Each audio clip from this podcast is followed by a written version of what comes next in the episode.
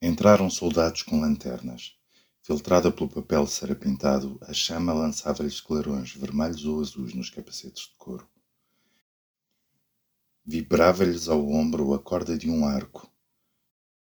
E os mais ferozes atiravam súbitos rugidos descabidos.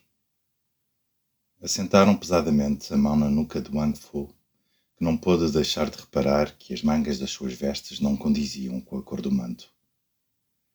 Amparado pelo seu discípulo, Wang Fu acompanhou os soldados tropeçando por caminhos acidentados. Aos magotes, o populacho troçava daqueles dois criminosos que levavam certamente a decapitar. A todas as perguntas de Wang, os soldados respondiam com um esgar selvagem. As suas mãos agrilhoadas sofriam e Ling, desesperado, olhava o mestre, sorrindo, o que para ele era uma maneira mais terna de chorar. Chegaram à entrada do Palácio Imperial, cujos muros cor-de-violeta se erguiam em pleno dia como uma faixa de crepúsculo. Os soldados conduziam Wang Fu através de um sem fim de salas quadradas ou circulares, cuja forma simbolizava as estações, os pontos cardinais, o macho e a fêmea, a longevidade, as prerrogativas do poder. As portas giravam sobre si mesmas, soltando uma nota de música, e a sua disposição era tal que se percorria toda a gama atravessando o palácio de nascente para poente. Tudo se consertava para dar a ideia de um poderio e de uma subtileza sobre-humanos, e sentia-se que as mínimas ordens aqui pronunciadas haviam de ser definitivas e terríveis como a sabedoria dos antepassados. Até que o ar se rarefez, tão profundo se tornou o silêncio que nem sequer um supliciado se atreveria a gritar. Um eunuco arredou um cortinado. Os soldados tremiam como mulheres. E aquele pequeno exército entrou na sala de onde dominava o Filho do Céu. Era uma sala desprovida de paredes, sustentada por sólidas colunas de pedra azul. Para além dos fustes de mármore, desabrochava um jardim e cada flor contida no arvoredo pertencia a alguma espécie rara trazida de além-mar. Mas nenhuma delas tinha perfume, não fosse a doçura dos aromas alterar a meditação do dragão celeste. Por respeito ao silêncio em que mergulhavam os seus pensamentos, nenhuma ave fora admitida no interior do recinto, e até as abelhas haviam sido escorraçadas. Um muro altíssimo separava o jardim do resto do mundo, para que o vento, que sopra sobre os cães mortos e os cadáveres dos campos de batalha, se não permitisse aflorar a manga do imperador. O mestre celeste estava sentado num trono de jade e tinha as mãos engelhadas como as de um velho, embora mal contasse vinte anos. A sua túnica era azul para figurar o inverno e verde para lembrar a primavera. O seu rosto era belo, mas impassível, como um espelho colocado demasiado alto que apenas refletisse os astros e o céu implacável. Dava a direita ao ministro dos prazeres perfeitos e a esquerda ao conselheiro dos justos tormentos. Como os seus cortesãos, alinhados junto às colunas, apuravam o ouvido para sorver a mínima palavra saída dos seus lábios, adquiriram o hábito de falar sempre em voz baixa. Dragão celeste, disse Wang Fu, prosternado. Sou velho, sou pobre, sou fraco. Tu és como o verão, eu sou como o inverno.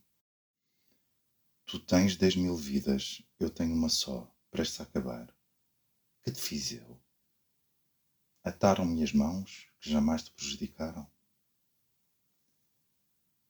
Perguntas-me que foi que me fizeste, velho Wang Fu, disse o imperador.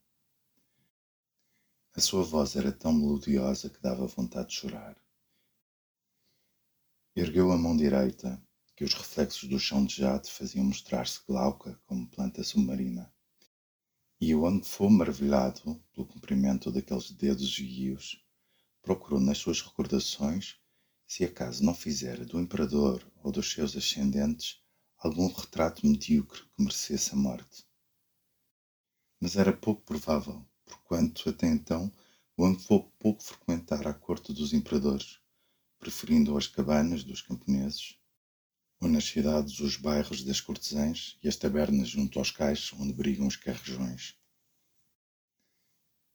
Perguntas-me que foi que me fizeste, velho Wang Fu? Tornou o imperador, inclinando o pescoço delicado para o velho que o escutava. Vou-te dizer. Mas como o veneno dos outros apenas pode penetrar em nós pelas nossas nove aberturas, para te conduzir à presença dos teus erros, tenho de passear-te pelos corredores da minha memória e contar-te toda a minha vida. Meu pai reunira uma coleção das tuas pinturas no aposento mais secreto do palácio, pois entendia que as personagens dos quadros deviam ser subtraídas à vista dos profanos, na presença dos quais não podem baixar os olhos. Foi nestas salas que fui criado, velho Wang Fu, pois haviam organizado a solidão à minha volta para me permitirem crescer nela. Para evitar à minha candura o contágio das almas humanas, haviam afastado de mim a agitada torrente dos meus futuros súbditos. E não era permitido a ninguém passar à soleira da minha porta, não fosse a sombra desse homem ou dessa mulher estender-se até mim. Os poucos velhos servos que me haviam destinado mostravam-se o menos possível. As horas giravam em círculo. As cores das suas pinturas acendiam-se com alvorada e empalideciam ao crepúsculo. De noite, quando não conseguia dormir, olhava-as. E durante cerca de dez anos olhei-as todas as noites. De dia, sentado num tapete cujo desenho conhecia de cor, repousando as minhas mãos vazias nos meus joelhos de seda amarela, Sonhava com as alegrias que o futuro me traria. Imaginava um mundo com o país de ano ao meio, semelhante à cava e monótona planície da mão, sulcada pelas linhas fatais dos cinco rios. A toda a minha volta o mar, onde nascem os monstros, e mais longe ainda as montanhas que sustentam o céu. E para me ajudar a imaginar todas estas coisas, servia-me das tuas pinturas Levaste-me a crer que o mar era semelhante à imensa toalha de água desdobrada nas tuas telas. Tão azul que pedra que nele caísse, só em safira se podia tornar. Que as mulheres se abriam e fechavam como flores, iguais às criaturas que avançam levadas pelo vento nas álias dos teus jardins. E que os jovens guerreiros do corpo esguio postados nas fortalezas das fronteiras eram flechas capazes de trespassar corações aos 16 anos vi abrirem-se as portas que me separavam do mundo. Subi ao terraço do palácio para olhar as nuvens. Mas eram menos belas do que as dos teus crepúsculos. Mandei vir a minha liteira. Sacudido por estradas de cuja lama e de cujas pedras não suspeitava, percorri as províncias do Império, sem encontrar os teus jardins, cheios de mulheres como vagalumes, essas tuas mulheres cujo corpo é em si mesmo um jardim. Os seixos das praias aborreceram-me dos oceanos. O sangue dos supliciados é menos vermelho que a romã figurada nas tuas telas. A escória das aldeias impede-me de ver a beleza dos arrozais.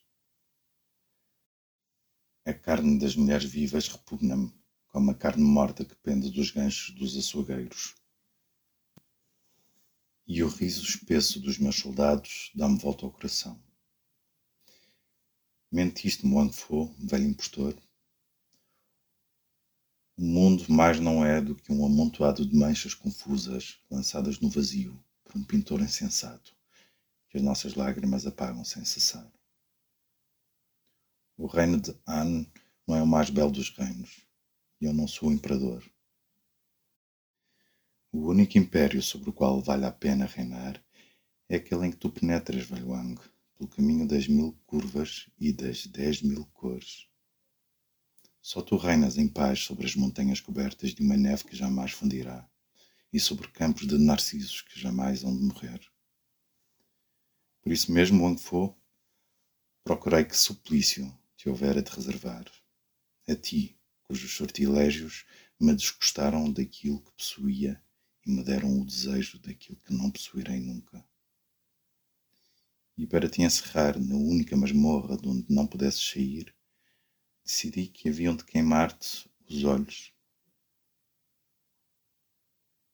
Porque os teus olhos, como for, são as duas portas mágicas que te abrem o teu reino.